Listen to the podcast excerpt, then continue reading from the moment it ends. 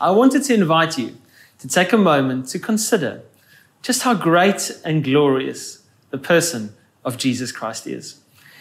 I pray you will see anew Christ at the very center of everything. You see, everything we know about God, angels, even Satan, human hopes, and the whole universe can be best understood when viewed in relationship to Jesus Christ. He is at the center. We need not put Jesus at the center as much as our eyes need to be opened that we might see that he can be found at the very core of all things in heaven and all things heavenly on earth. Jesus is at the center of it all. In Genesis, Jesus is at the center of creation. In the beginning was the Word, and that Word became flesh. And He's at the center of the Garden of Eden. He is the tree of life. The center of the Old Testament, He's the Ark of the Covenant. God's promise of redemption to all mankind and the very holy presence of God Himself to be worshipped with all of our affections and all of our efforts. Jesus comes to the geographical center of the world, to Israel, to Bethlehem. And there we locate him in the center of a manger, at the center of the worship of both poor and rich, from shepherds to kings, creatures and angels. Eventually, we'd see him at the center of Golgotha. At the very center of the drama of redemption as the center of the beauty in the universe, becomes the curse for our transgressions. We should not only pray that we make Jesus the center of our lives and of our joy, but we should ask that God open the eyes of our hearts, enlighten our hearts, that we might see and savor Jesus as the center of all things. So I wanted to ask can you see him? Can you see his grace at the center of all your provision? Can you see his comfort at the center of all your pain? See his strength working in the center of human weakness. See his love at the center of Christmas. See his favor in the center of your future. And see his joy at the center of our salvation. From him and through him and for him are all things, says Romans. And in the book of Colossians, verse 1, uh, sorry, chapter 1, verse 16 to 17, it says, For in him all things were created, things in heaven and on earth, visible and invisible, whether thrones or powers or rulers or authorities, all things have been created through him and for him, Jesus.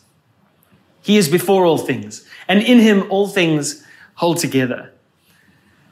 I started out by asking us to consider how great this man Jesus was. Let me remind you of the surroundings of his approach and birth. Thousands of years timing his birth, holy men had been speaking of him. Prophets and seers all pointed to him, the coming king. How great this man was, since the wisest and best of all mankind all looked forward to his arrival with gladness the emblems and symbols which God gave Moses, priests offering sacrifices, each censer of sweet smelling incense, each golden vessel and curtain, and the wall of the tabernacle and temple all spoke concerning Jesus. And more than that, all the histories of all the empires were but extras in the grand stage of the drama of redemption of which he was the very center. For the Lord Jesus is the center of history he is the sum total of all God's acting and doing amongst us. How great this man was. That when he came, the saints were watching over him. Simeon and Anna, and Anna could not depart until he appeared. Angels stood on tiptoes ready to descend and sing glory to God in the highest. Hosanna! Humble shepherds as they watched their flocks that but wait for the signal to hurry along to worship him. And wise men from the east forgot their fatigue of a long journey in order for them to lay their gifts of gold and incense at his feet. How great this man Jesus was when being born and laid in a manger, the whole earth was moved by his appearing. Can you see him at the center of it all? Lord, we pray that you open our hearts and open the eyes of our hearts so that we might see your grace underpinning all things, sustaining all things, so that we might live in the fullness of peace and assurance that in you all things hold together with you at the center. Friends, I pray that you will have a blessed and Merry Christmas. Would you consider sharing this devotion and the song that we're about to play? It's called The Gift. And it's simply the gospel story in song form. The best possible gift we could share. Have a Merry Christmas.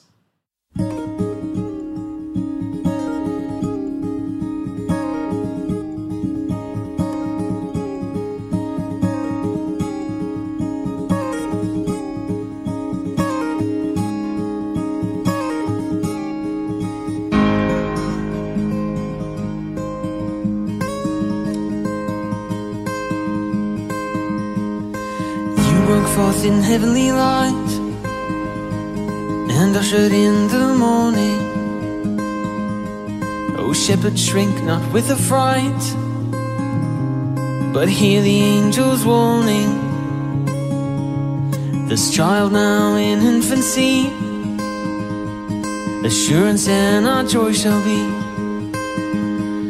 The earth received its Christmas gift God sent our peace in a baby. And oh, heaven is open wide. Oh, what a beautiful night as heavenly gifts descend, and mankind and God become friends.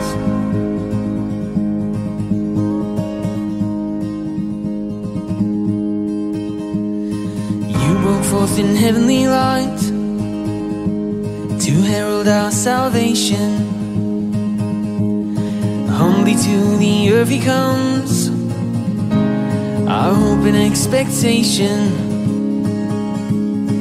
Here in human flesh to dwell, Jesus our Emmanuel. Our darkest season chapter ends. You have become our friend. Oh, you have become our Savior friend. Now heaven is open wide. Oh, what a beautiful night as heavenly gifts descend and mankind and God become friends. Heaven is open wide.